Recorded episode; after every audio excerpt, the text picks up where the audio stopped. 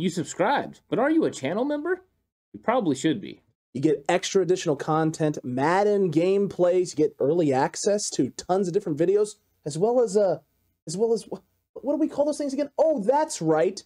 Live membership only live streams. That's right. Only for members, only for you. You get all of our time and uh, not just football, Ant. Yeah, lots of other stuff as well. So go ahead and click the join button right now and join the 49ers Cutback crew.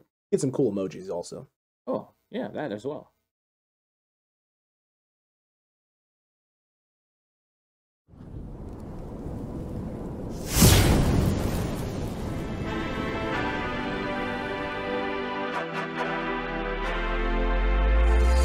From the alley-oops at Kezar to the glory days at the stick. From who's got it better than us to brick by brick. It's always the 49ers way. From off-season to game day. Yeah, we talk back. It's the 49ers cutback.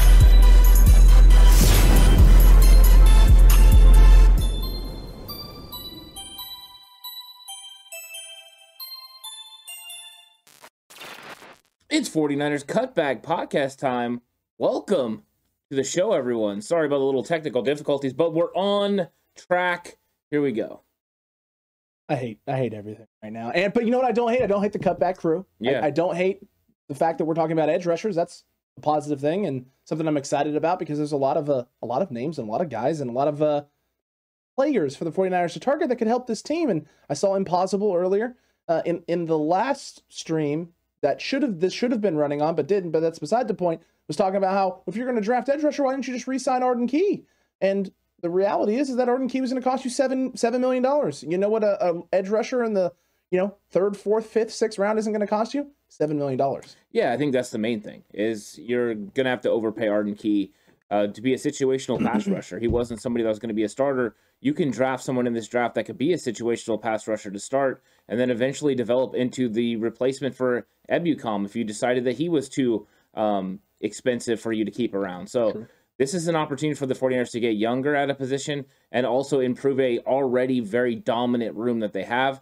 so edge rusher is always an option for the 49ers in every single draft. So you have to take into account this position and look into each and every single one of these guys. And there's a lot of really good edge rushers in this draft, and I'm excited to talk about it. No, excited to talk about all of these guys, Ant. So all of you who are here already live with us, comment right now how pumped you are about this.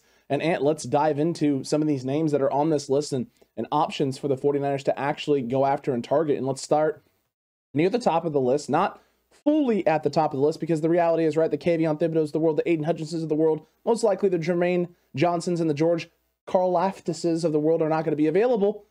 But ever since David Ojabo's Yeah. injury, you have to now bring this up and mention this because he's this guy went from no way in heck the Niners are going to be able to touch this guy in the first round to is there a chance this guy falls to a point where San Francisco feels they have to pull the trigger on him? What are you thinking? And then obviously, what do you love about uh, Mr. Ojabo, who is probably your favorite edge rusher in the whole draft? It is my favorite edge rusher in the entire draft, and he should have been, you know, one of the top 15 picks in this draft, and he's just not going to be because of the injury. It's unfortunate. He may miss the entire season. So if you draft him, you are running the risk of him not having an impact on your team in 2022. However, the impact that he could make on your roster in 2023 and beyond could be enough for you to want to pull the trigger. Now, the question will be at what point is that? I do believe somewhere in the second round, a team would be willing to take a shot on David Ojabo. I think that the 49ers could be one of those teams. I think they would rather have an impact player, but it might be just too much to pass up because eventually putting him opposite of Nick Bosa could fundamentally change how your defense is played because there is nobody that can rush off the edge like Dee Ford except maybe eventually David Ojabo. His first step is fantastic. His hand placement is great. He was one of the guys that got a star player for me. Um, his rip is fantastic. He has great bend. He causes turnover, so he makes plays for your defense. I thought those were really things that were great about him. And the one concern I had was power. Well, you know what you can do during an offseason where you're rehabbing? You can get a lot stronger and a lot more powerful.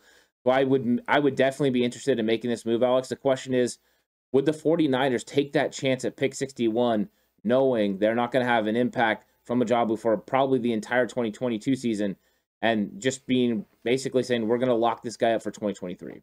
Uh, and that's what it does feel like indeed. And Gotta gotta switch that over there. Uh, there you Mr. go, Editor, man. man. You gotta gotta get uh, something else going here. Uh, look though, David Ojabo's got I, I, he's very explosive, extremely explosive, ridiculously high motor. Um, the rep move is incredible too. Um, and when you put this guy in one-on-one situations, and he's gonna win. He's 100 percent gonna win. The only question is now is how impactful is that injury? Um, I, I'm gonna be I'm gonna be cautiously optimistic and say that there's a, a, a, good chance that he could return at some point during this year, ideally probably late late end of the season. But most teams, right, if you're taking a chance with this guy, you know you're not getting this dude. You're not getting this dude this season, at least not the best version of him or the version that you want to see. Um, so this is a situation where in a rotation, I think this is works best. And guess what? In San Francisco, that's what he'll be a part of as a rotation. So it's actually a great fit. Yeah, and he could play start on the pup list, and you could have him on the pup list until he was able to come back Alex, with the defensive line this deep, the 49ers could store him and then bring him back, like you said, in December and potentially on a playoff run and let this guy roll as a you know a rotational pass rusher. Um, so I, that's why I think he does make sense. If he was sitting there at 61, I'm not the general manager. I'm not John Lynch. I'm not Adam Peters and these guys that make the decision. If he was sitting there at 61, yeah, I'm going full Trent Baalke. I'm drafting this guy at pick 61 because I see the potential of what he could be in the future. Uh, agreed with you there, and, and you were right, chat. Uh, the chat has frozen on the screen at the moment. I'm working on it. We're working on that there. We'll see if we can't get that back up and running. Uh, and in the meantime, Ant, we can flip over to ideally another screen which chat should be working and there be working go. just fine while I fix that up. Uh, look, I, I think uh, David Ojabo is a very interesting one. Uh, I think this is one that every fan needs to be keeping an eye on. And I know people want to stay away from injuries, but this is a really special talent, and a very, very special talent. Well, let's move to another gentleman out of Minnesota, Boye Mafe, another guy that you're oh, yeah. very, very happy with, Ant. And in, in big big hoots with you. Absolutely love it. Um, Boye Mafe out of Minnesota is a, a, special talent. In fact, and I, I have him with a with a second round grade, a high second round Ooh, grade. I like that. Um, this guy's explosive. He's relent, relentless. That bull rush of his is very hard to stop as well. When he gets going downhill and gets his hands into guys, it, it is he is just going to do what he wants to do. I love the way how low he plays in space as well. He's got a very nice rip move. Um, I don't have very many cons on him. I, I don't have very many cons. I think the only thing I was questioning was whether or not um, he he's an every down starter right away. But if you're the San Francisco 49ers, you don't need him to be an every down starter right away. So it's not really a con. It doesn't really matter. So for San Francisco, not many cons. For other teams that are looking for an every down edge rusher, maybe there's a con there and you don't want to take him and he falls down boards. I really liked his heavy hands. I mean, that was something that I, I liked. It, it, seemed like when he got his hands on people, they moved. Uh, he's very physical. He's able to bend the corner. He was very stout against the run, which I liked. Some of the other edge rushers that we're going to talk about need to develop their run stopping ability and being able to set the edge and not give up ground. He's not one of them. He's one of those guys that I, I believe is actually a very fringe first round talent. He's going to even get better because he's just learning the game of football. He hasn't developed fully all the way yet. Uh, this is a this is an absolute must selection at 61 if he's available. I mean, he I think he's that good that minus there being one of these other players uh, that's available, maybe you think it's more explosive, maybe like a Christian Watson. This is where that conversation is, right? The explosive wide receiver versus the explosive edge rusher. Uh, but I really like this guy a lot, and I think he would be impactful for the 49ers. You could slide him in easily as a backup this year to Samson Ebukam, but he could definitely develop into a, a player that is equal to or better than Samson Ebukam and an absolute threat on the opposite side of Nick Bosa. Uh, he, he would be a, a, a, steal for the 49ers at 61 if he's still sitting there. I don't know if he's going to be there, but if he is, uh, that would be a steal. True. P. Merger said Mafe won't be there at 61. Is, yeah, is what probably he's right. Feel. He might not be. We have seen him fall that far. The Ojabo, the Ojabo injury may make him not, not available there at 61. If if Ojabo and him somehow, some way, were both available at 61, what route would you want to go? I mean, it depends on if you want that guy this year. I think, in my opinion, Ojabo is a better pass rusher, yes. a better player right now. Um, absolutely. So I mean, if if you feel like you can wait, then you wait. Um, you know you're going to get a, a better player in the long run. But I think that it would be really enticing to go after Boye Mafe. But both of them could be gone. Um, but we don't know yet, and there's so many things that change. You know, throughout the draft, you don't know who's going to fall. I mean, last year people told us don't talk about Asante Samuel. Asante Samuel's going to go at the end of the first round. Then we were talking about we did talk about Asante Samuel, and he went after pick 43 where the 49ers were supposed to go. So when it comes to the draft, you have to just go with windows and areas in which people are going to land. I do believe as well that these edge rushers are going to come off the board early, but um, you you still got to talk about them just in case they slide. And if they do, then potentially the 49ers need to pounce on them. So, Chad, how do you feel about Boye Mafe? How, how are you liking him? Have you watched any of him? Do you like this guy? Do you think it'd be a good fit for San Francisco? Do you like Boye Mafe Or do you like David Ojabo a little bit more? Um, and I'm seeing a couple other guys bringing up some other names, but look, I think these are two of the names that are more the realistic possibilities now for the San Francisco 49ers at 61. And potentially trading up, right? Correct. If one of these guys get into Correct. the 40 to 50 range, the 49ers could use some of their draft capital over the next two years. And you would think they don't have a lot of draft capital. We're having nine picks in 2022 and 11 picks in 2023 because of all the compensatories that are going on. Uh, that's 20 picks. That's a lot of capital to be able to move around in the draft if you need to. Um, plus, you got to think that they know they're going to be getting compensatory picks in the future. As some of these, other, we're going to have Greenlaw and Al-Shaair potentially coming up the year after. There's going to be picks. Did Jimmy Garoppolo move, or you know something's going to happen there? Maybe you get another pick. But I think they can move up and down. But really, it's all about getting five to seven impact players in this draft. And one of the ways to do that is get up there and get one of these edge rushers because what do you value more than edge rusher for the 49ers? I'm not sure because I haven't seen them value anything else besides defensive line compared to every other position. maybe maybe quarterback after the investment last year. Maybe quarterback after yeah. the investment last, but you're not making that investment this year, right? So I mean, it feels like edge might be the the the key that's the most important piece. I know people are O line, O line, O line, receiver, receiver, receiver. Um, you have two very talented wideouts in Deebo Samuel and Brandon Aiyuk. You have the emerging Jauan Jennings, who's continuing to develop in his role as the as the you know the third guy right now, and a guy who works in the power slot sort of role. Um, your O line, you have eleven guys currently under contract. So uh, unless there's someone you absolutely are in love with that you think is a you know bona fide starter there at 61, you may go with a guy who you know you can get that's going to be a rotational piece who's going to see the field and have an impact this year. An edge rusher seems to be the position because there's another gentleman out of San Diego State, Cameron Thomas. Yeah. Um, you've broken him a lot down, a lot. You've broken him down a lot more than me. My goodness gracious. Yeah. Let the cutback crew know what you're thinking and what you like. Yeah, Cameron Thomas, 6'5, 270 from San Diego State. Um, the things I liked, I thought he was quick and he had a really good get off. And anytime you're quick and have a good get off and you keep low pad level, uh, you're going to be one of those guys that Chris Kocurek's going to like. And he has a good motor. Um, so he, you know, he's somebody that can play the opposite of Nick Bosa, and he's going to continue to go get after it every single play. I think at first in the NFL, he's a rotational edge rusher, but could develop into a bona fide stud in this league, especially playing in the right system and playing for the right team with the right personnel around him. he would get that in San Francisco. Um, there wasn't a lot of negatives to him. I thought that there was maybe a little bit of flexibility issues in his bend. I thought he could get a little bit better on that. I thought a few technique things that he could fix a little bit, but you expect that from somebody that's developing in college. So I'm looking at him and I'm thinking, yeah, this guy would make a lot of sense. And he is a player that will be available at 61 more than likely, maybe even 93, depending on what the run on edge rushers looks like. So to me, that is a realistic option for the 49ers because when it comes down to it at pick 61, the fear is the holes for the 49ers are what? Nickel corner, safety potentially. Um, you don't know if those players, there's going to be some player that is at the level you need at that position. So you might just value an edge rusher, and one of those guys could be Cameron Thomas. Uh, very well could be the case. And I've watched yeah. a little bit. I haven't watched a lot. I've been, you know, you and I both have been kind of spreading out the edge rushers as best we can. Yeah. Um, what I did, what I did see, and what you just brought up is is the thing I noticed immediately, and that was the get off, the explosive get off, and the way he fires out. Um, and anyone who has watched some of the drills the Niners do. We watched training camp last year, what they were doing with the edge rushers and Dee Ford and Bosa when they'd have them compete, firing off, hitting the sled, and um, and it's all about the get off and who hits that bag first and pops that bag first. I mean, it's it's something that is very important to Chris Kocurek and this D line group in general. Just being yeah. able to fire off at a high clip, he does that. Yeah, they're they're built on penetration. The 49ers defense is built on getting across the ball and, and causing havoc. Not all defensive lines are like that. But that's why Arden Key and Maurice Hurst wanted to come play for the 49ers. It was a different scheme than what they were doing with Rod Marinelli in, in Las Vegas. So they had to they had to make the switch, be able to do what they needed to do. And since they did, you've seen Arden Key have a big year. Now Maurice Hurst had injuries that didn't allow him to have that development. But when you're looking at these edge rushers, that's the kind of traits you're looking for as scheme fits for the Niners. That quick, quick twitch, impactful first step, getting around the corner, getting the bend, which means you know, getting their shoulder down, getting around the corner, being able to run on their edges. That's why when you see them do the hoop drills, anyone that's ever seen them do the hoop drills or the figure eight drills um, at the combine, that's what they're doing. They're being able to run on their le- le- uh, on their edges. Sorry, uh, distribute their weight.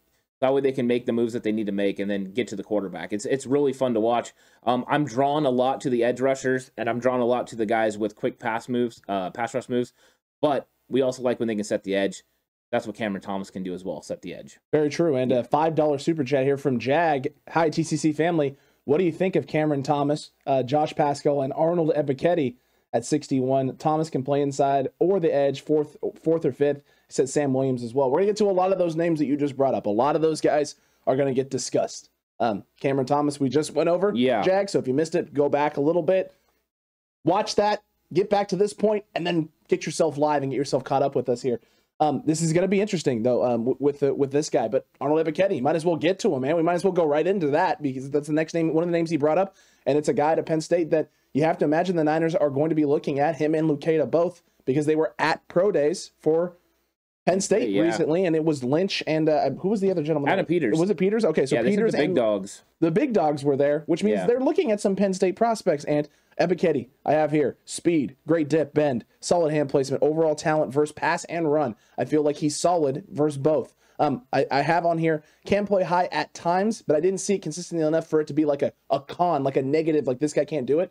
Um, when we first started talking about him, actually, you brought him up to me. How do you feel about Ebiketie? I was like, I love him, but we're not going to draft him. He was like, why, why don't you think we're going to draft him? Well, he's going to go in like the first round. And you were like, oh, you might want to look again. It- he's not going high on draft Yeah. boards. And I was going, wait, what? This is a guy that I, I have a first round grade on. I feel this is one of the better talented, more talented edge rushers in this draft. So the fact that he, other teams don't value him there, uh, makes me feel all warm and fuzzy inside. And I love it. Yeah, I think the reason that he's not valued as a first round pick is mainly because of the things he doesn't do beyond the pass rush. Because if you're talking about pass rush, he's one of the best pass rushers in this draft. And the 49ers are going to be looking for a situational pass rusher, obviously, because they're going to have Samson Ebukam playing opposite Nick Bosa early on. So you're looking for somebody that can take the Dee Ford role right now and then eventually develop into a three down defensive end for you. Right now, uh, Ebiketie is not that guy. I call him AK. I hope he wears 47 in the league. AK 47 makes a lot of sense for him. Perfect. Um, but I think that he can develop some of the other areas. But here's what I had on him. I thought he was absolutely explosive. that was the first thing that jumped off. Good pass rush move. So his technique and the way he uses his hands and the way he's able to dip his shoulder, he's way, able to get the rip. He gets the, you know the arm high. All the things that he does are really good. He's able to bend the corner and he's going to be able to close on the quarterback. I like those things. The things that were question marks for me, he, his get off at times. There was times he was slow to read, you know, the snap happening. So he was a little slow in that department, made up for it in speed. You're talking about his size. He's 6'2", 240 pounds. Good size, not great when you're talking about length as far as an edge rusher in the NFL. And then setting the edge against the run. That's why I say him coming in and being a situational pass rusher at first makes a lot of sense for the 49ers. However, he will not be able to play against the run on early downs early in his career as that gets developed.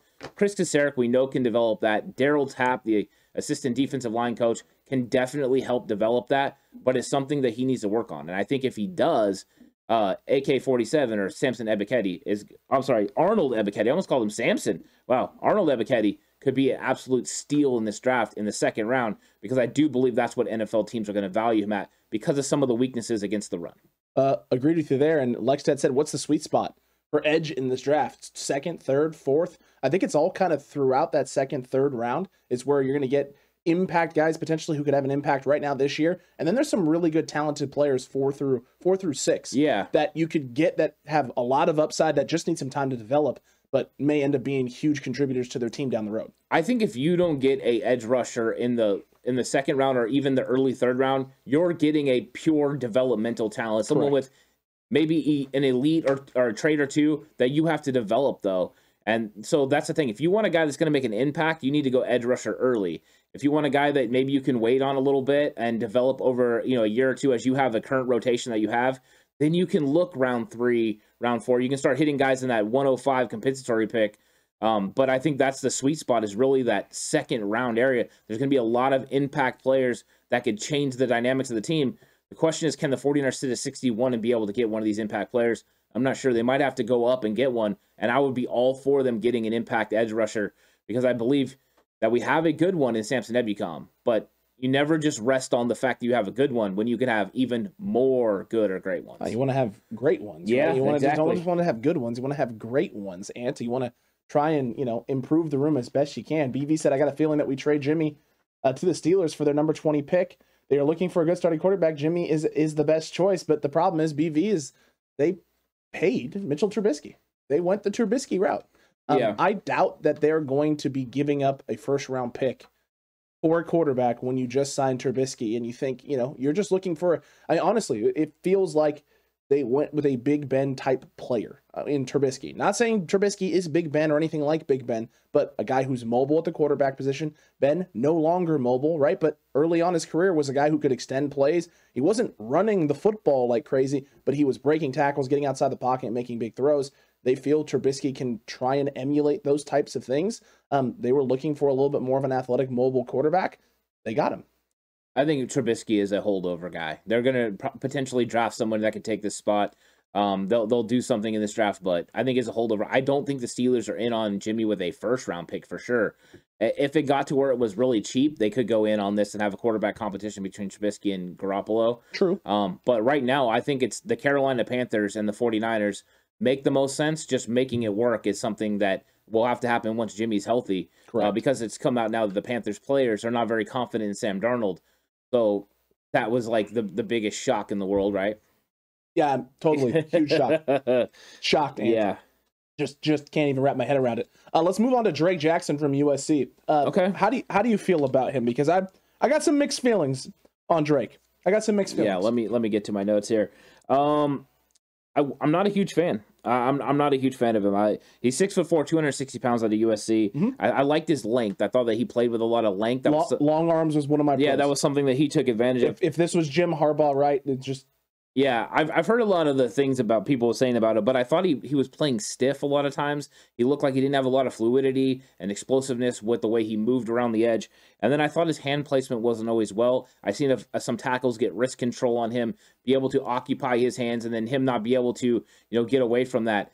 I think that he's a a good edge rusher. He's a base four three down defensive end. But when I like again when I'm looking for a guy at that level, I want that dynamite explosivity. I want somebody that's going to have you know these elite intangibles and traits. I don't see that from him. I think he's going to be a, a good player in the NFL, not a great player. Um, so I wouldn't draft him at 61, and I don't even think he's going to be available. I think he is going to go earlier than that. There's a lot of a lot of teams that are high on this guy, um, but I'm not all the way there on him. I, I, want I want that speed element, and he doesn't give me that. First step could be better was my was one yeah. of my cons. It's not he doesn't explode off the snap and off the jump. Um, and when if you're not exploding off the snap and off the jump, um, look, you, there you can have all the other great traits in the world, but in San Francisco, being able to get off the ball if you're going to be an edge rushing presence and guy is key. It's paramount. It's number one. Um, I don't. I didn't feel he did anything great across the board other yeah. than his length that he plays with. Um, I feel he has power, which is nice, and the, the long arms with that help in a big way. Uh, but I just don't see this being a thing the Niners are going to do. And I do see, I see a ceiling with him.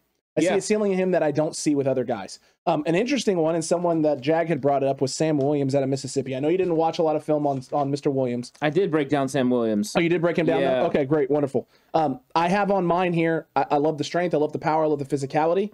Um, doesn't get moved often. I thought he was very good against the run, and I thought he may benefit playing more on the edge because especially this last year at Mississippi, he was playing more of that hybrid five technique on the inside more than he was out on the outside. The biggest concern I have with him, though, is speed and dominance as a pass rusher. And with that in mind, with where he's going, it doesn't feel like this would be a San Francisco 49ers pick. Maybe not. You know, Sam Williams, 6'3, 256 pounds.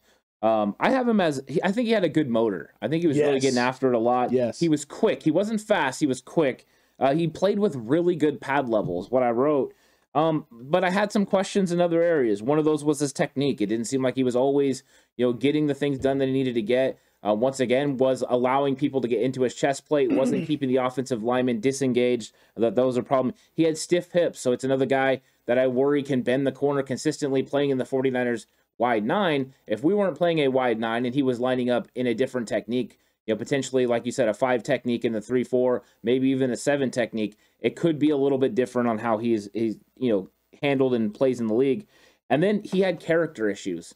This was something that it, it is you got to question when you're talking about 49ers. Ever since the you know the Reuben thing happened, uh, the 49ers have been worried about character issues. So that could be something and the reason why the 49ers aren't interested in Sam Williams. So I'm not sure he really fits the 49ers a wide nine scheme um, to the level of some but there are there is potential there because a good motor, quickness, and playing with low pad level seems like a Chris Kocurek guy on the normal. Uh, yeah, it really yeah. does feel like a Chris Kocurek guy on the normal. Uh, the, just the question is, is is it does it make sense at that spot? That I don't know. Um, I don't know if it makes sense at that spot. And another guy that's kind of in a similar area, Ant, that you know we've recently started watching a little bit more film on is Kingsley. Oh boy, Enagbare from South Carolina. Um, it's an interesting guy. There is promise, there is potential here. There's a lot of positive things, but they are kind of ranked in, in similar spots. They are very close to each other on a lot of draft boards. Uh, Enagbare and uh, and Sam Williams. They are very close on draft boards, but there are some big question marks with Mr. Kingsley in the run game and his ability not to get thrown backwards. You know, five, ten yards at a time, it feels like sometimes on film. Um, he doesn't have as much of an impact in the run game, but there is some flashes of, of some things in the pass game and and some very unique moves. Also, great balance. He takes on a lot of double teams uh, and and found a lot of success at South Carolina. Yeah, Kingsley six foot four, two hundred and fifty nine pounds. So he's got good height, good length, um, pretty good size. And I wrote down good athlete. I think that was one thing that I saw that he was a good athlete. Uh, and so other than that, though, I really think that he's a more of developmental edge rusher in this league. I think he does have a lot of potential, but I wrote down that he gives up ground, and you can see that on his film. If you watch any of the film, especially the Texas A&M film, Alex, which we watched actually together, you could see him giving up ground consistently. The bend, once again, that there's not the elite bend to be able to bend the corner, get around the, the offensive tackle, and get to the quarterback.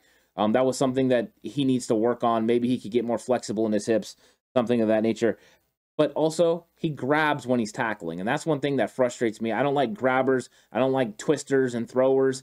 Um, I want somebody that's going to get in there, get their shoulder pad into the guy's gut, you know, wrap, wrap, grab cloth, and make a tackle. Uh, so that was something else that I wasn't a huge fan of, but I do think he's a he could be a developmental impact player in this league but he's got a lot of work to do. So if you want to draft this guy, especially at like 93, if you're drafting this guy to develop him beside behind Ebukam, and I would say even behind Jordan Willis, because I do believe Jordan Willis and Charles Omenihu would start over him. Uh, he would have to develop. So he would have a, a struggle probably to make this roster on the edge rush scene because I think there is a lot of development that needs to go in there. Uh, yeah, it does feel that that is the case there. And I just saw P. Murr said Sam Williams is a dog, non-stop yep, motor. It's very true. true. Lou earlier said, guys, is it your belief that at 61 the team will go edge before cornerback or offensive line? Feels like it. It depends on which offensive lineman is there. If there's somebody that takes a drop, they could potentially go there. But it's going to be a weird spot because a lot of the big time names on offensive line are going to go before that. And then there's going to be ones that go after that you could potentially get at 93. So it's rating that value. You don't want to reach for a player at 61 that you could get for at 93 or 105, especially when they're interior offensive linemen. So if it's a big time tackle that falls, potentially there. With cornerback, I don't know if they're going to get a cornerback that could start over the cornerbacks they have now. They just invested money, you know, into Ward, Charvarius Ward. So you got that. Moseley, yeah, he's going into the last year of his contract, but you have Ambry Thomas sitting behind there. You invested a third round pick there. 61 might not make sense for a nickel corner. I don't know who's going to be there. I don't know who's going to be that guy that's going to going to be an impact player for you. So you're looking for an impact hey, player. I think it's more likely for the 49ers to go edge rusher or wide receiver at 61 because it's an e- impact player. They're going to want to get an impact player. So that's kind of how my thought process is about what the 49ers are doing. I don't know how Alex how you feel about it if you feel the same way I do about what their thought process is going to be for 61. I think the thought process is is you're going to go the best available talent at a handful of positions. It's either O line, uh, safety, um, edge, or wideout. That's what it feels like it's going to be. It doesn't feel like it's going to be corner. I don't know why it wouldn't be corner because you have a gaping hole at the nickel slot but I just don't know if that nickel guy is going to be that's there at 61. That's that's more valuable than a potential O lineman who uh, who could fall with the plethora of edge rushing talent that there is, someone not being there, and the plethora of receiver talent. Right, all of these guys aren't going to go unless we have a draft in which everyone hits on like the best, like the the, the, the where the talent is, where the high end talent is. If it starts off edge, O line, receiver, the high end corner, if all those guys are going in sequential order off the board and no one's drafting a need early, then the Niners are going to have a plethora of options and, and guys available at any of those positions. And it becomes a crapshoot in terms yeah. of what it's going to be. Now, if someone starts going and reaching after positions of need, right? A team drafts a quarterback there in the top 15, which is most likely going to happen because there's some teams in the top 15 that need quarterback play, right? If there's another quarterback who goes off the board in the top 25 or something, or a couple of them, then you're looking at a situation where there's going to be a guy available that you didn't originally think was going to be there. And if you're the Niners, it's the the only question is is is it is it a thing that you need, right? Is it a position where you need that, like you need to get that that helps your team drastically? Because if it's not, if it's you know, let's say it's a linebacker or something that's sitting there. You have two linebackers that are best available there at 61.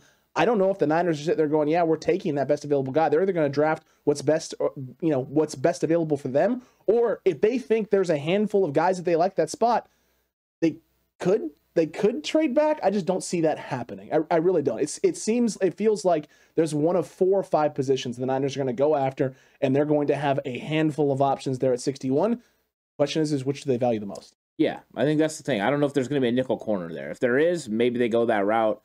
I just I don't think they're going to go outside um, corner. Maybe they do. Maybe they feel somebody's better than Ambry Thomas, and if that is the case, they could definitely go that route. I saw Jag with the five dollar super chat. Jag, thank you, my guy. We really appreciate Yeah, thanks, that. Jag. Uh, In later rounds, maybe fourth or fifth, Michael Clemons from Texas A&M, Alex Wright from UAB, James Houston from Jackson State said Myjai Sanders or Nik Bonitto, two of the guys that we're going to talk about next. So you just sit tight right there, Jag. And I saw 420 Savage a little bit ago say, does John Lynch even look at offensive line in free agency? Um, this year, no, because you didn't have a lot of free agency money available with the cap where it is, and Jimmy Garoppolo's $25 million just sitting there on the books. Niners are doing the best they possibly could with the, the cap room that they did. They addressed certain things. They had 11 offensive linemen under contract, and they're banking on these guys developing and possibly getting some more depth or guys to push the roster uh, in the draft. Yeah, potentially they hit on the the offensive lineman that they needed to hit on last year. Aaron Banks has developed into a starting, you know, caliber offensive lineman in this league. Boom, you got that done. If it, you know, if uh, Jaylon Moore has developed into a starting offensive lineman in this league, boom, you got that done. So the investment could have happened last year in offensive line. We just haven't been able to see that come to fruition yet because they were playing behind other players this year while they were learning to develop. If Chris Foerster developed them and they can play, uh, you're sitting in the catbird seat and you're pretty pretty healthy and, and ready to go at the offensive line position. Very true, Ant. It's very true indeed. Let's get to Myjai Sanders out of Cincinnati since Jag had brought him up. Let's talk about it. Okay. Um, guy's long, plays with good leverage. I think he has a pretty good first step. However, um, overall speed doesn't look explosive. Like he's got a good first step. He, I feel like he gets off very nicely at times, but he doesn't look explosive coming off the edge. I thought he struggled versus double teams. I didn't think he was that great against the run. Um, I, I think this is a, a great thing for the 49ers if you're looking at late third, maybe fourth round with this guy and with where you could take him. The problem is he's very he's a lot higher on boards and he's going sometimes late second, early third. I don't know if you should take that risk there. I think this is more of a developmental prospect than a guy who's ready to step in and have an impact day one. Yeah, Myjai Sanders, 6'4", 240 pounds. And there was questions about him at the combine because he came in and weighed in under 230 pounds. Correct. People were worried about that. Apparently, that was from an illness. Yep. Um, so he lost weight. Now he's back up over 240 pounds at his pro day. That is good news. Um, I I think he has good quickness. Um, I, I liked him a lot. And then I thought that he played a little bit tall um, at times, a little high. Uh, and I, I had questions about his technique. I thought he was more raw and needs to develop. Uh, but I thought that he was somebody that you're right would make sense for the 49ers in round three. Pick 93, pick 105, that compensatory pick, being able to bring him in and develop him because there is something there. Is he as electric as David Ojabo or Arnold Ebiketie? No, he's not. Uh, he doesn't have that kind of skills. He, is he able to set the edge like Boye Mafe? No, he's not. Um, but he's one of those guys that does a little bit of good things. My question is, does he actually fit the 49ers wide nine as good as he would fit possibly playing in a 3-4 defense? If he played an Possibly. outside linebacker in a 3-4, I think that might actually fit his skill set a little bit better. So some of these 3-4 teams might value him a little bit more than the 49ers do. But the 49ers have proven with Dee Ford and with the Samson Ebukam that they're willing to go get 3-4 outside linebackers, put their hand in the ground, and teach them how to get after it.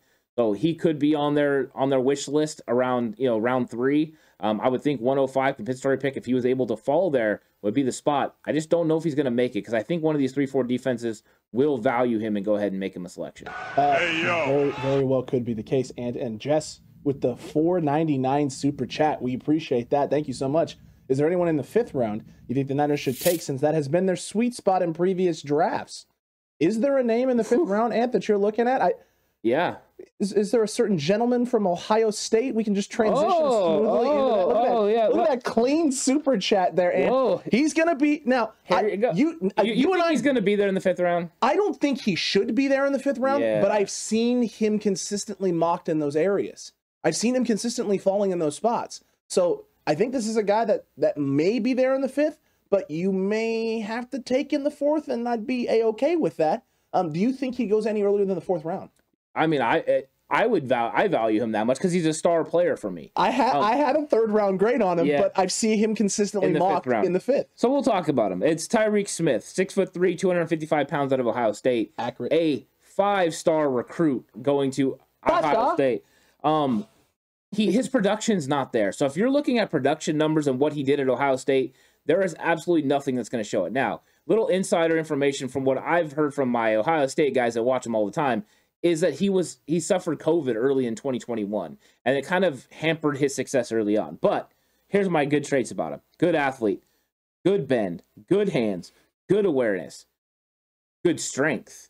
Okay, and then when you saw him go against Penning at the Senior Bowl, he was able to back Penning straight up into the quarterback on some of his reps. That is great strength, and that's against the maybe possibly the number one tackle. Uh, so yeah, this is somebody that I'm excited about. But he has been falling on a lot of boards.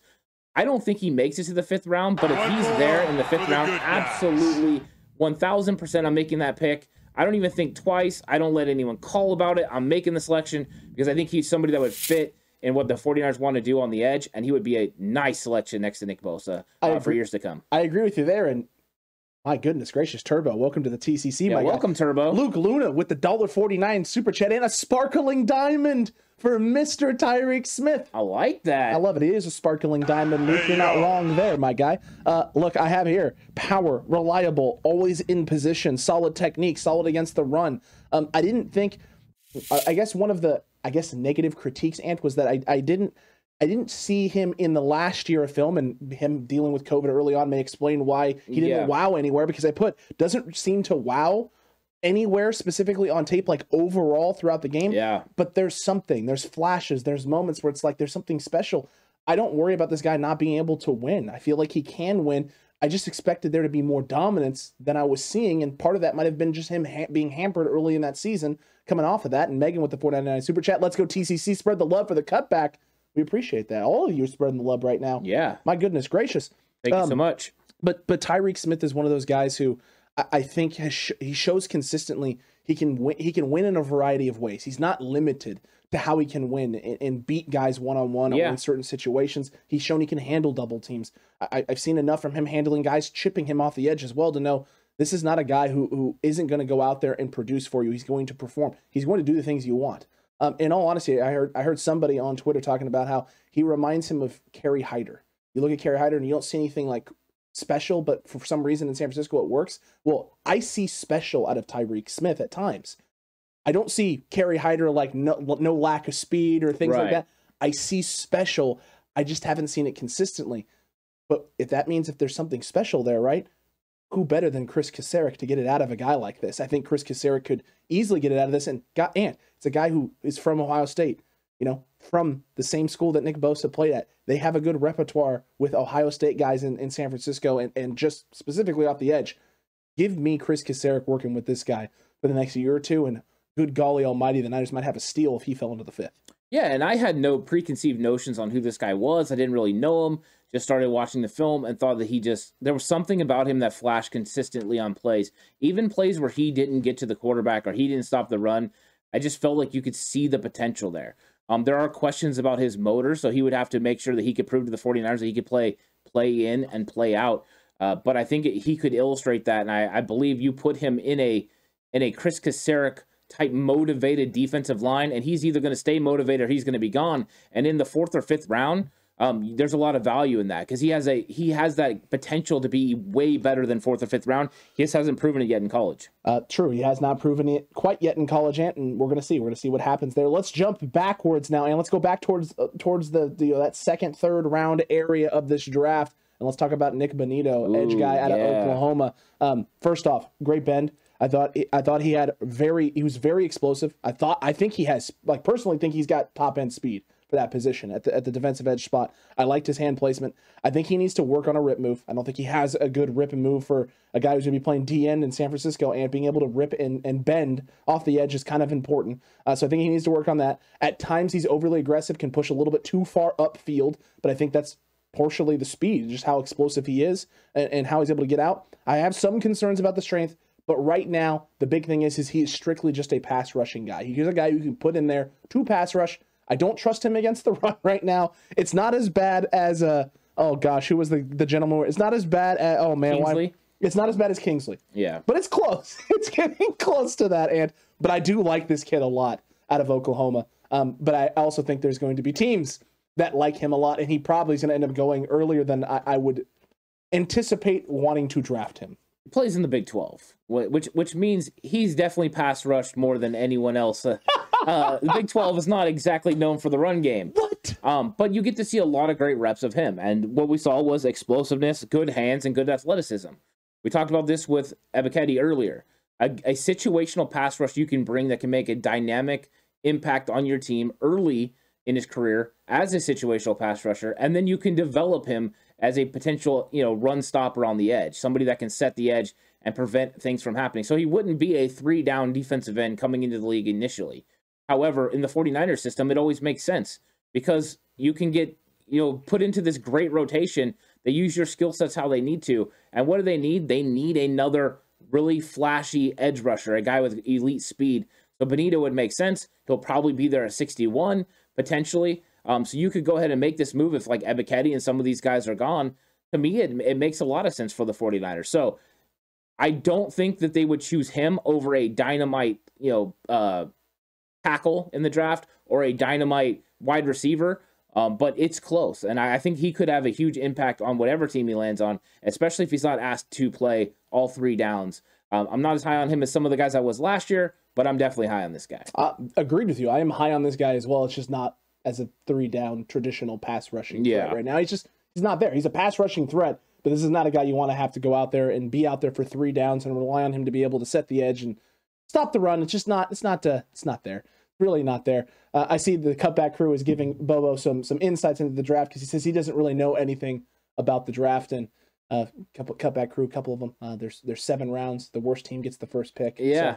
TCC all over it, all over yeah, it right and, now. and- that's okay. I mean, if you don't know about the draft, it's it's a good time to get into it because the next you know four weeks or so, it's going to be all it's going to be draft coverage all over the place. Accurate. Um, so if you've never been into the draft, it's exciting because all these players are going to end up in a situation. For some of these guys, it's going to be an absolute dream, and all the while we get as fans get to live out you know our team's development um, as these players get to live out their dreams. It's kind of a cool thing to watch, and it's a, go- a cool thing to talk about because you get to feel like your team's getting better, and these players get to um, you know change their families' lives potentially forever. forever. Yeah. Literally forever. And um, I mentioned, I, we saw earlier too, Jag, one of his super chats, he had mentioned Isaiah Thomas at Oklahoma, the guy opposite of Bonitto. Um, number one, think he has a really high motor. Uh, uh, he's very active. He's very relentless. Doesn't get too far downfield. Um, it felt like he was out of fit in the scheme at Oklahoma. Okay. Um, I, think he's better served kind of off the edge, whereas at times with him they were moving him onto the interior and playing him kind of in a traditional hybrid role. But he's not. He's not super. He's not super big. He's not a, a big guy that I think would excel playing on the interior. He's 6'4", which is nice size. He's two hundred and sixty five pounds. P- Throwing him on the inside there at times can be can be an issue. And he was on the inside on base rundowns at times, and it was odd. It was very odd. But despite that, played pretty well. Um, I- I, think I think he'd be better served on the edge, but they he may be viewed in more of like a Arden Key type role in San Francisco. The only problem, the issue is, is that with where he's projected to be going, and the Niners having just signed Kerry Hyder, I, I don't know if this is something they're actually considering anymore. Yeah, it all depends on where he goes in the draft. You know, I mean, if he falls to a, a nice location where the 49ers feel his value is worth the pick, uh, they could go that route.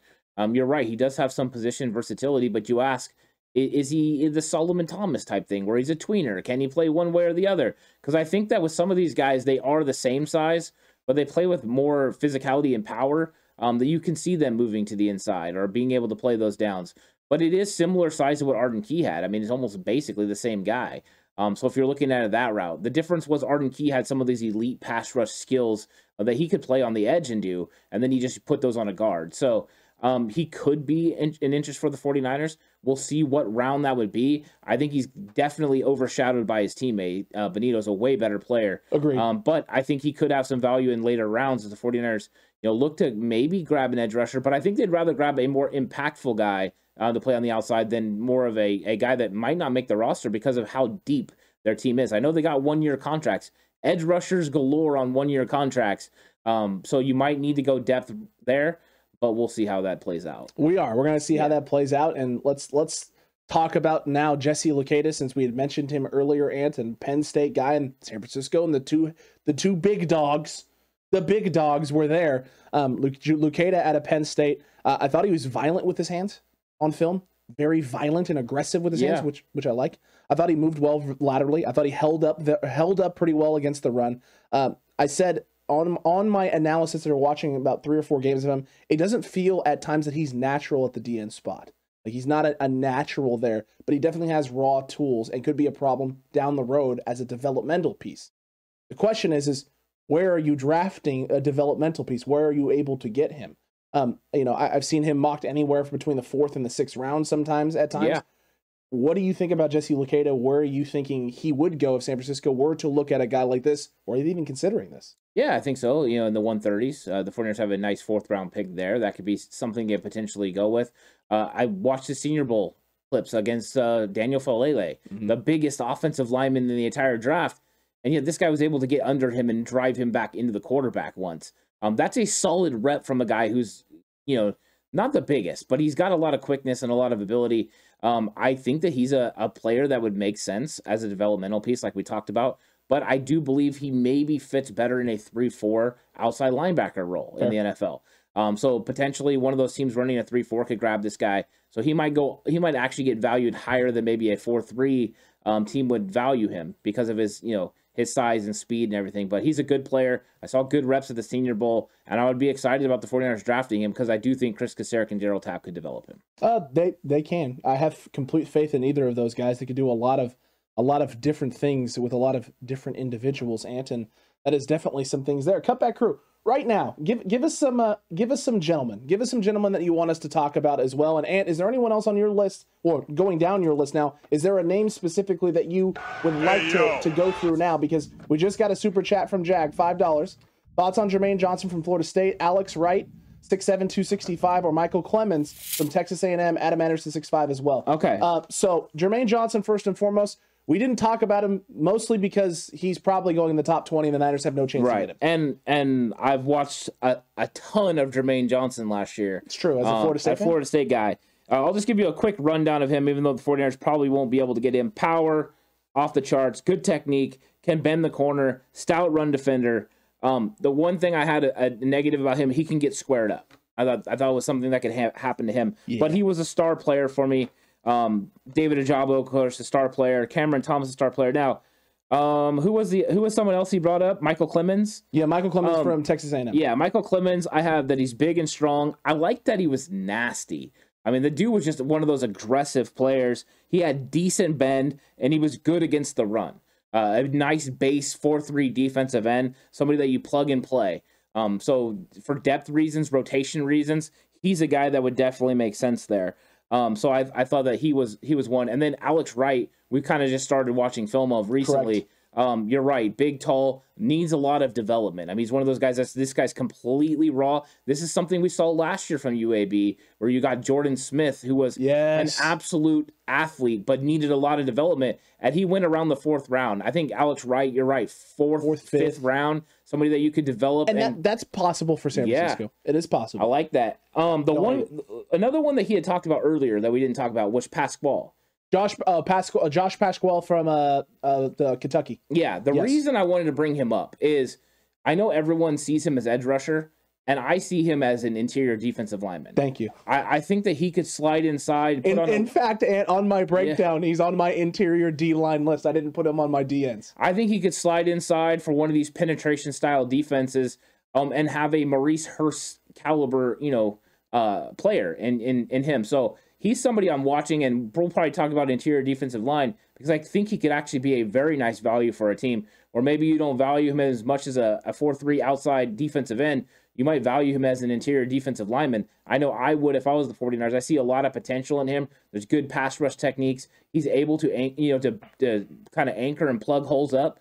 Um, so I think he could be somebody that the 49ers could be interested in, but as a defensive, interior defensive lineman. Uh, agreed. So yeah. Josh Paschal is, is going to be an interesting one. Uh, Jay also said D'Angelo Malone. D'Angelo Malone is an interesting one because Ooh, Western Kentucky. T- people have him flying. Uh, some people had him flying up boards at the very start of this. Um, I think he's extremely raw. He's very long. I think he's speedy. I think he's got a high motor. Um, there are times against the run where I, I question some of the.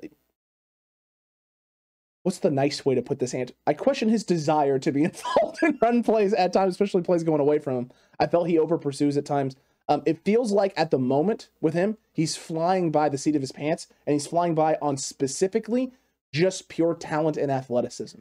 It doesn't feel like he's fundamentally developed at all. So, tons of talent, tons of possibility can be molded into anything you like, anything you want. I love that, uh, but I love that late. I don't like that in round four. I love elite traits. You know that. True. I- am willing to take chances. Jordan Smith last year, I saw elite. You traits. wanted, yeah, you you were. I'm, I'm like, yeah, I like this Do- guy. give you it know, to me. Um, my guy from Washington last year, the one that went to Tampa Bay, the Joe uh, Tryon. Joe Tryon, loved it. Elite traits, guys that are. Which, by the way, end of the first round is where that pick happened. yeah, You and I were saw him starting to get mocked closer to the second. People were like, "Who's Joe Tryon?" It's like y- y- y'all gonna learn. Y'all gonna find out very soon. Yeah, Joe Tryon, very good. So I, I think that you, when you look at these guys with elite traits, those are guys you want to you want to draft, even if you have to draft them early, because the potential's off the charts. And you, you worry about getting guys that are completely well rounded. We've seen edge rushers before that are going in the first round. Everyone talks about how good their technique is, you know, how good they are with their hands. And it's like, yeah, that's great. What elite traits do they have? Because when they get in there against other players like Trent Williams that are absolutely great at everything they do, your technique is going to be overshadowed. Nick Bosa has to continue to develop his game to get you know get by Trent Williams. So you need elite things, elite speed, elite power, elite um, quickness, elusiveness, hand placement. Something has to be elite for these edge rushers to be able to get it done consistently in the NFL. If you don't, you become a rotational piece, somebody that's you know a, a, a guy that comes in the second part of the game. So I, I love elite traits. So you're yeah, he definitely has elite traits. I'd love for the 49ers to take him at some point in the draft. That'd be great. Uh, it would be nice, and it Yeah. would be uh, solid for them to do such a thing and for that to, to be the case there. Uh, I'm trying. I don't trust the O line. Alex, you're welcome. I missed it. I missed whatever whatever I was supposed to see. I missed. I apologize. I am so sorry. I'm trying to go back through right now and hit a couple of these other names. Yeah, go for it. as well. Uh, the guys talked about uh, Pemar Amare Barno. Have you broken down much of Amare Barno? I did break down Amare Barno. All right, you go. You you go ahead and hit yours first. Uh, hit your first on this with Amari Barno out of Virginia Tech, if I'm not mistaken. Yeah, Virginia Tech, six foot four, There we two go. hundred and thirty-seven pounds. Um, so we talked about Myjai Sanders maybe being a little slight. That's the questions with Barno. But one thing about Barno, he hasn't put on any muscle yet, really. Um, True. But you remember how we talked about Jordan Smith? Yeah. Th- this is the comp right here. There you go. explosive athlete. I wrote down might fit better as a three-four outside linebacker. Um, Keyword there's might. might strength and he has problems setting the edge so his strength and setting the edge are the issues but alex this guy on film is so fun to watch and you see him falling on draft boards he goes out there and he is. runs the was it a 4-3 that he ran something ridiculous tremendous Nuts. athlete i'm the kind of coach that i'm like you know what he may not fit my scheme right now but i'm going to create something for him because he's that impactful as an athlete i'm going out there and grabbing this guy at some point he can either play outside linebacker for me or I can do some hybrid type stuff where I'm bringing this guy up off the edge and letting him rush when he's in there on certain situations. Also, him covering a tight end could potentially be something the 49ers could develop in, him into because of his athleticism. I would love him late. I mean, late in this draft, if he falls, I would love this because he's a developmental guy that can mold. Special teams delight as well. Uh, he's gonna have a he'd have a huge impact Yeah. on special teams immediately. Um, when I watched his tape, I just thought flexibility and bend. There you This go. This guy can fle- he, he's flexible. He can bend around the edge. Um, there are definitely there's definitely high upside with this. It's just high upside in the future, right? It's it's not necessarily something that's going to have immediate impact for San Francisco right away. Special teams. other than special teams. Mhm. I meant with the defense, You're right. specifically with the edge Oh, rushing right. position. But on special teams, you are not wrong, and he 100% can. So Amare Barno is definitely a name to keep an eye on. But it's also one of those things too where you know you may be able to get this with better value if he continues to slide and fall. And it's interesting, right? Last year, Jordan Smith, similar similar type player, ant Mm-hmm. at a UAB, ended up going earlier than some people thought he may go or maybe Fourth should round, go. I believe? Fourth round. It was Yeah. mid fourth too. It wasn't like late fourth. No, no, no, Getting yeah. into the fifth. It was middle, early fourth round. Um, this year, not the case. A guy like this with similar skill sets later, later down boards, which is actually a positive thing for San Francisco because that means you can, if you think that his upside is as high as someone you could get late third with a compensatory pick, you could just wait. You could just wait and take this guy fourth, fifth, a late fourth, fifth, maybe fifth round, maybe even potentially late fifth if he slid that far, um, and, and grab a guy that you feel has higher upside than someone in the third, late third round. Yeah, I think what's crazy is I have seen him mocked all the way to the sixth and seventh round. That is nuts, um, dude. Because of the strength and not being able to set the edge and not be able to play, you know, three downs of football. Uh, the 49ers can develop you. They have time because they have such hey, a yo. great defensive line. Now, this isn't the guy that you're going to be drafting at 61 or at 93. Um, so yeah, I'm excited. John Chapman, what is up, my guy? What's up, John? Twenty dollars super chat. You guys have been crushing it. Love your content, John we love you, man. Yeah, we do. We do. Thank you so much for the for the super chat. Are you kidding me? John, we're have to we're gonna have to do something with John. Yeah, we are. We're gonna have to do something. We'll be we'll be reaching out, John. We'll have to do something. Well, we we reached out. Yeah, yeah. we did reach out. Yeah. There's something coming. Yeah. And maybe it's next week. Also, John, awesome, man. Thank you. Yeah, we Appreciate love John. That. We love John's uh, content as well. Absolutely. Um, so big time. Thanks, John. Absolutely. Samesies. Yeah. Absolutely samesies, John. Absolutely same season, my guy. Uh, look, there was a there was another gentleman. Oh my goodness gracious, and I just had it up. I just had it up. Uh, Kyron Johnson out of out of Kansas. Okay. It's an interesting prospect because I've seen him all over the place on boards. Very very interesting situation here w- with that gentleman out of Kansas. I don't know if it's something where where San Francisco could do something with him or not. Um, there's definitely some things that pop. It's another one that's a late guy as well. Um, just a, just a matter of where where the where he would go, where he would be. Um, I I don't know if you want to take a guy like this in the sixth or the fifth round because I, I think there's a little bit more development that needs that meets the eye with this gentleman. Um, and the real question will just be is could it be an undrafted free agent aspect for San Francisco? I don't know if he would fall that far. Yeah, you just don't know. I mean, uh, another guy that had a pretty good Senior Bowl, you know, reps at times, um, good player, but uh, you just don't know where the 49ers are going to go at that point. When you start no. getting deeper into the draft for edge rushers, you run the risk of having a guy that won't make your roster because their team is just so good. Um, so making sure you can get somebody that has the elite trait that can be able to make this roster is what they'd have to do. So edge rusher early for me makes sense. And you're not like you're getting a bunch of edge rushers, but like one really good one. Uh, potentially that's where you go with it. I don't think you're going real late. I just don't think those guys make this rotation and make this team. This 49ers defensive line is absolutely stacked. Um, so you you run the risk somebody undrafted like that, you bring them into camp, see what they can do, potentially stash them on your practice squad. Um, that that would make sense. So if, if that's what happens, then then yeah, I, I could see that. Uh, agreed with you there. Have you watched any of Carson Wells out of Colorado? I have not. No. Okay, so uh, I, I, it's a very interesting one. I think he's really good against the run. He's disciplined, has good technique and balance. Um, he doesn't wow in one area, but is top to bottom discipline and he's always in the right spot. Yeah. Seems to always be in the right spot. It's just speed and strength. He's a little bit on the smaller side. He's not really violent either. So no speed, right? Strength concern. It's because of the size.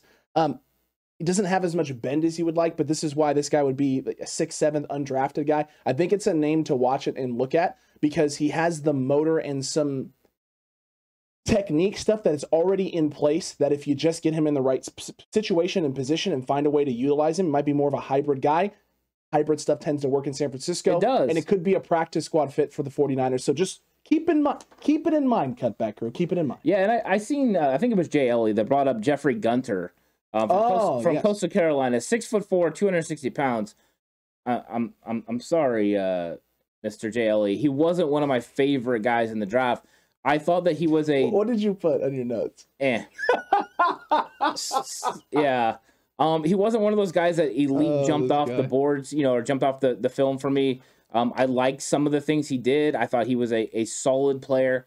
I just think for where he's going to get drafted and who he is, um, I didn't see it making making a lot of sense for the 49ers. And of course, I'm not the general manager. I'm not the front office, so I'm not the one making the decision on this. But um, he wasn't somebody that I would target. There was a lot of other players I felt that had elite traits and upside that I'd rather go with. Uh, you're, you're not you're yeah. not wrong. You're not wrong there.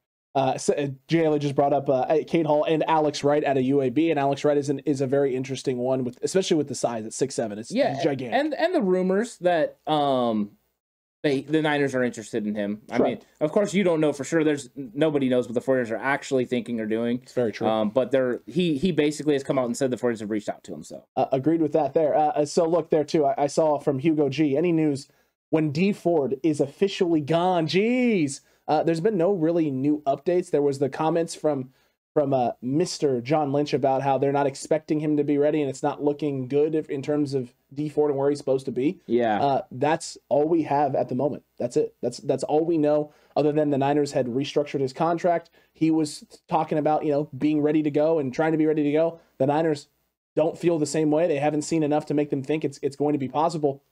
We'll see what happens. Yeah, watch uh, June 1. I mean, post June 1, uh, that's when he can be cut. The 49ers can free up, I think it's a little over $1 million this year, a little over $2 million next year. So you get close to a, you know, three and a half, $4 million savings uh, moving forward.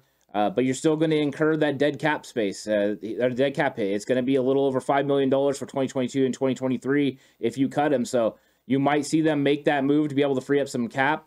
Uh, but that would be unfortunate. Um, but you just don't know what you're going to get at Dee Ford. And this back and neck injury has not gotten better. John Lynch doesn't seem very optimistic like they did last year. That does not make me feel optimistic, Alex.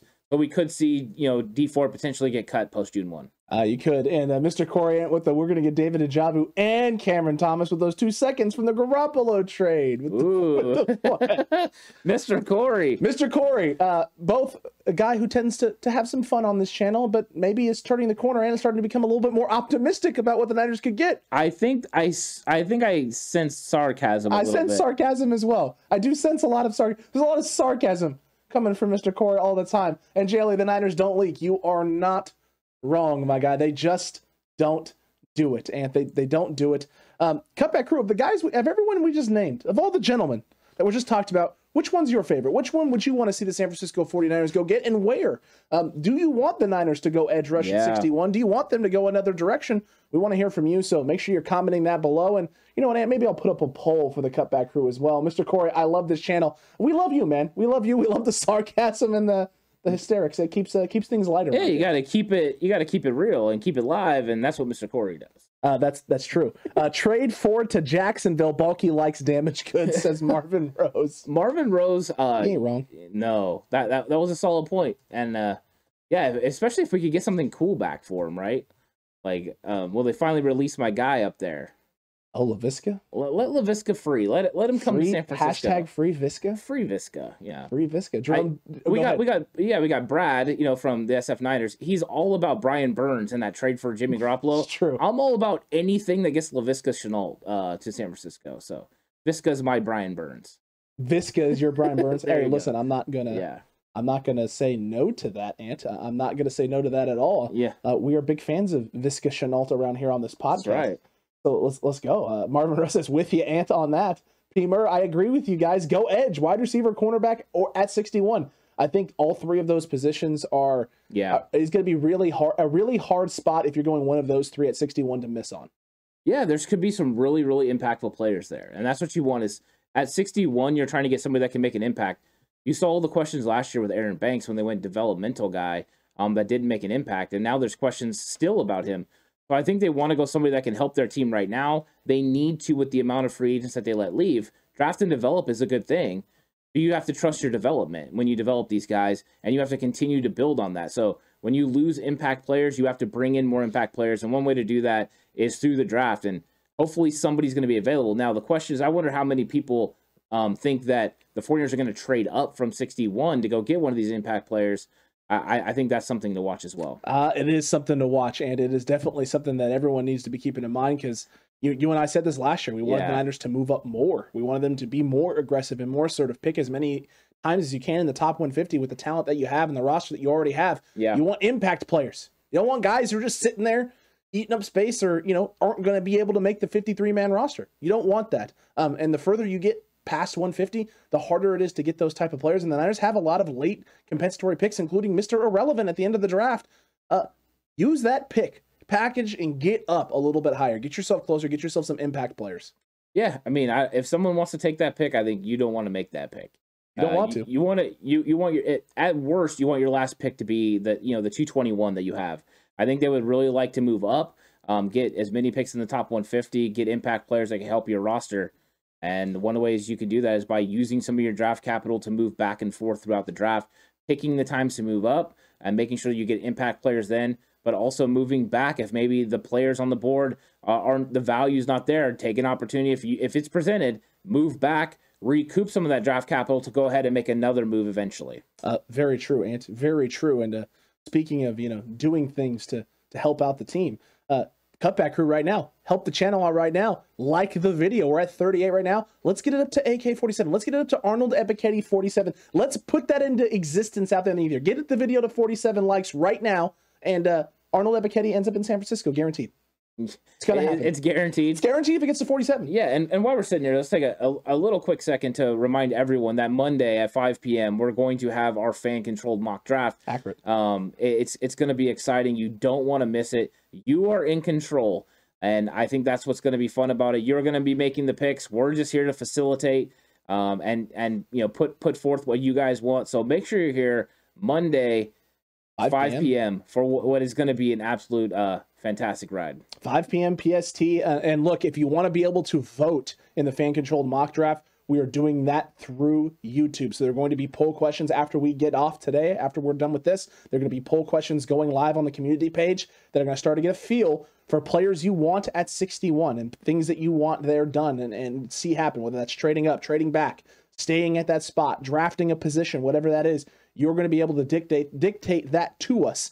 Uh, and then when we're live here, there's going to be polls on YouTube. So if you're listening on a traditional podcast platform right now and you want to participate, if you're watching this on Twitter or Facebook or somewhere along there and you want to be able to participate, come on over to YouTube, youtube.com forward slash C forward slash 49ers cutback. Uh, links are always in the description as well. You can click those, come right over, set a reminder, subscribe if you haven't already. That way you get notified. Um, and then, yeah, have a blast. GMs, TCC GMs, going to be dictating what we do and what the 49ers do in the first mock draft, fan control mock draft for 2022. Yeah, we're not even putting out our mock draft first. We're letting the fans get it first. Um, that's what's important. It's true. And then Hugo says, guys, in interest of full disclosure, I have zero NCAA knowledge. So I can't speak of any of these guys. That is completely fine. Hey, okay. That is why we're doing these episodes so that way we can help you guys, you know, d- decide who these guys are. So now, Hugo, you know who some of these edge rushers are that 49ers could target, what their strengths and weaknesses are. That's why we do it. If, if the people that are all into it, you know, some of the people are all into it. They know about all these guys. They interact with us, and for everyone else, we're learning. I mean, I mean, there's a lot of these guys that I had to learn about. So Hugo, have no fear. Um, that's what it's about. It's about learning. It's about getting to know these players so when the 49ers draft them, you already know who that guy is. Or if they didn't draft him, you can tell someone they didn't draft him because he doesn't even fit the scheme. Like why would they why would they do that? Um, it's just all about, you know, continuing to advance the knowledge of knowing about the draft. Uh, that's the most important yeah. thing. And it's the most important thing. So cutback crew, yeah, if, if you're concerns or questions, you know, we've done a, a few of these videos now on positions and if you can't tell yet, we've been doing positions that are a little bit more important to San Francisco in terms of what they need to be doing. So, hey, go back through, watch them, um, you know, get a better idea of who these guys are. So that way, your knowledge is up to point. Uh, do some practice mock drafts as well. We're, you're not going to have a bunch of time. So when we get in there and it's time to start picking, you're going to have a couple minutes to make a decision. You make the decision and we move on because at the end of the day, uh, we got to get through seven rounds. Seven rounds. That's seven rounds of decisions. It's a lot of different players potentially up to nine or 10 guys if you decide to keep all the picks and there's no trades at all whatsoever. It's going to be fun, though. It's going to be a lot of fun. I'm excited about it. Yeah, I am too. And I'm, I'm excited to see what everyone else does. I mean, we've seen the, the from the chat, you know, what people's lists are, you know, positions that they want to target. And now they're going to have to decide. And we don't have to decide luckily it's it's not going to be our choice we're going to sit back um, let this thing happen i'm curious where the fans go and i'm also curious to see how it develops which players drop and potentially, you know, what moves are made. Uh, agreed with you there, my guy. Uh, Aiyuk will emerge at uh, uh, emerge as the number one wide receiver this year with Lance Deebo as a fantastic football player, but his route running is not refined yet. I think it's important that Deebo gets his money now, though. Is Frank interesting? Okay, we're gonna see. We're gonna yeah, see. Yeah, it could be. I, I seen uh, Megan said, "Are you guys doing a quarterback video next?" Oh yeah, totally. Yeah, it's the most important thing for the Niners to do, right? Draft a QB. Woo! Hello, Dustin Crum, round seven. Woo! eventual backup to Trey Lance probably not going to happen. Yeah, probably not. Probably not going to happen. Uh, look, there's just uh, there's there is there is a lot of college guys. Um, this is going to be a lot of fun on Monday. You're not going to want to miss it at 5 p.m. Pacific time. And uh, and and there's another thing that we're going to be announcing here uh, at some point. It's going to be next week uh, with John Chapman, who is here in the chat, and uh, another gentleman as well. Yeah, yeah. You want to be here on Monday for the mock draft because we're going to have a huge announcement about what is coming on Wednesday. Um, and yeah, John Chapman jumped in chat, so we'll go ahead and leak that. John Chapman is going to be on a show with us on Wednesday night. We're going to be do something very cool. He's going to be a part of it, and I'm going to hold and tease the other gentleman because we got went out and uh, got another great content creator that's going to join us as well. It's going to be an absolutely fun conversation. Um, it's going to be about the draft. We're going to get into everything. So John Chapman will be here on Wednesday at 5 p.m. And also, we'll have another person, and we're going to drop that knowledge on Monday on the mock draft. So make sure you're here for the mock draft so you can see who else is going to be joining us. Uh, you don't want to miss any of that. Uh, and the best way not to miss any of it is to subscribe. Subscribe if you haven't already. Like the video as well. Hit that notification bell. If you're listening to this on a traditional podcast platform after the fact, leave us a rating. We appreciate all of that. If you're watching on Facebook, share it in all the Facebook Yep. groups. And if you're watching on Twitter, just easily hit that retweet button. Put it out there for the rest of the faithful. Um, this is absolutely a- an incredible time for the San Francisco 49ers. This is an incredible time for this team. And the draft is, is an area where fans feel a, lot of different ways about the Niners and when it comes to drafting. There's been the hiccups in the in the early rounds, but there have been a lot of home runs and just steals as undrafted free agents that the 49ers have gone after and brought in. So if you're a 49ers fan, the draft time is one of the most important times of the year because even if you don't hit in the first round and the Niners have been hit or miss, you're gonna you imagine this team and this front office is going to hit late and hit with undrafted guys who are going to be around this team for years to come. uh, Gary always says in chat, optimism is king. And the cool thing about the 49ers draft or an NFL draft, and it gives you optimism. You have optimism about what these young players can do for your team, and then where your team is headed as you continue to fit, you know, fill holes um, with these great talented players. So optimism is king, and that's what the NFL sells to the NFL draft is optimism. And everyone feels like it could be their year after they come out of the draft. It's exciting, uh, and I'm looking forward to it. Sacktown is he picked Bonitto in the poll because just because of his name, I don't know any of these players, so just went with that. Absolutely phenomenal. I like that. Izzy. Wonderful, my guy. Absolutely wonderful. It's actually a pretty close vote too, by the way. It is. It, it is. I see Ojabo currently sitting there with 43% of the vote, and uh, Mafe with 24, uh, Bonitto with 19, and Ebiketie with 14. No one really running away with it, which is which is always good. Yeah, exactly. I, I like that. I we got we got people that are, are definitely informed, you know, in our in our chat. So I love that. Portola, I work for the University of Washington. Didn't know any of the Husky players. Had to research. Oh, there. Hey, if you are looking for a defensive back, Washington football has some of the best defensive backs last year and this year. Just go check out the defensive backs. Fantastic. there's, there's there's a couple guys. Yeah, there's a couple. Really I can't wait till we get into corners, uh, and we might have to do corners like nickel guys, and then corners outside guys. We We, might have, have to to. split it because break it up. um, there is some absolute fantastic corners in this draft. true. And Washington always seems to have really, really good ones. Maybe even a couple of gems that no one knows about. Possibly, Yeah. possibly could be the case. We're excited. We're gonna get through all Oh, of that. yeah. We're gonna get into all of that. Uh, don't you worry, Cutback Crew. There's gonna be more of these streams, more of these positions being broken down. We got we got a few weeks till the draft still, so it's not like you know we have to rush through these. We're gonna take our sweet time, get through as many as we possibly can. I don't know any of them either. The only college team I follow is Notre Dame, but like any good fan, that does not keep me from having an opinion. I love it, Marvin. I love it. You have that. You have that opinion. Ain't nothing wrong with having an opinion, and we love conversating with you guys about your opinions and, and what's going on with this. Uh, and Frank brought it up, and so I might as well plug it right now before we wrap up officially for the night. He said, "I wish I could be at the NorCal draft party with you guys." Hey, we wish you could too, and anyone that can be, Back Alley Brew, April 29th, 4 to 8 p.m. in Galt, California, day two of the NFL draft. Four hours of streaming, four hours of fun, four hours of well, maybe not four full hours of beer pong, and but beer pong tournament going on, some 50-50 raffle. Uh, I think you said it, 20 plus beers on tap. There is, yeah. Nothing, nothing but good times and fun with the TCC. So if you can be there, be there. We're gonna have a blast. Yeah. uh, Tacos, beer, PCC, Olympia, NFL draft. What is better than that? I don't. I don't. face. I don't know. Well, now, Maybe now, not- now you. Now- soiled now I've it. ruined it. Soiled ruined it. That's my uh, no. It's it's going to be an absolute fantastic time. If you can come out and join us, please do that. It's going to be a great time. Uh, I'm looking forward to this so much, and it, it's going to be a blast. And because the 49ers pick at 105, we will literally be there for the entire draft. So I, it's a blast. 49ers make the last pick of the third round. I can't wait for all of it. It's going to be exciting. Let's see what happens. But if you if you have the opportunity to get there, get there. The optimism is starting to sneak in for Mr. Corey. And I'm a little older than you guys and can remember when the Niners blew entire drafts, every pick. This regime at least nails one to two players every draft with a There you thumbs up. go. Look at that. Look at Mr. Corey coming through with the optimism. I love it. Optimism is king. It is king here on the 49ers cutback, and it's just king in general. And that's the way we view it. And you know what? Everyone, everyone's going to feel differently about this. Uh, thank you all again for tuning in. This was a whole Yeah. heck of a lot of fun, Ant. I'm looking forward to, to more of these. Tomorrow night, you'll have a, a special live stream with with yours truly here. So make sure you're around for that 8:45 p.m. We'll be on a little bit later, having having some good times and some good conversations. Um, man, Ant, what a day! What a stream! Uh, it's time for WrestleMania. Yeah, it is. uh, happy WrestleMania day. Oh, and now it's WrestleMania weekend, so True. that's going to be exciting. If everyone, if you like wrestling and you're enjoying that today, ha- have a good day. Um, if you're not, um, go back and watch the other draft content that we've put out so far. There's going to be a lot of exciting ones, and the I'm just going to sneak this.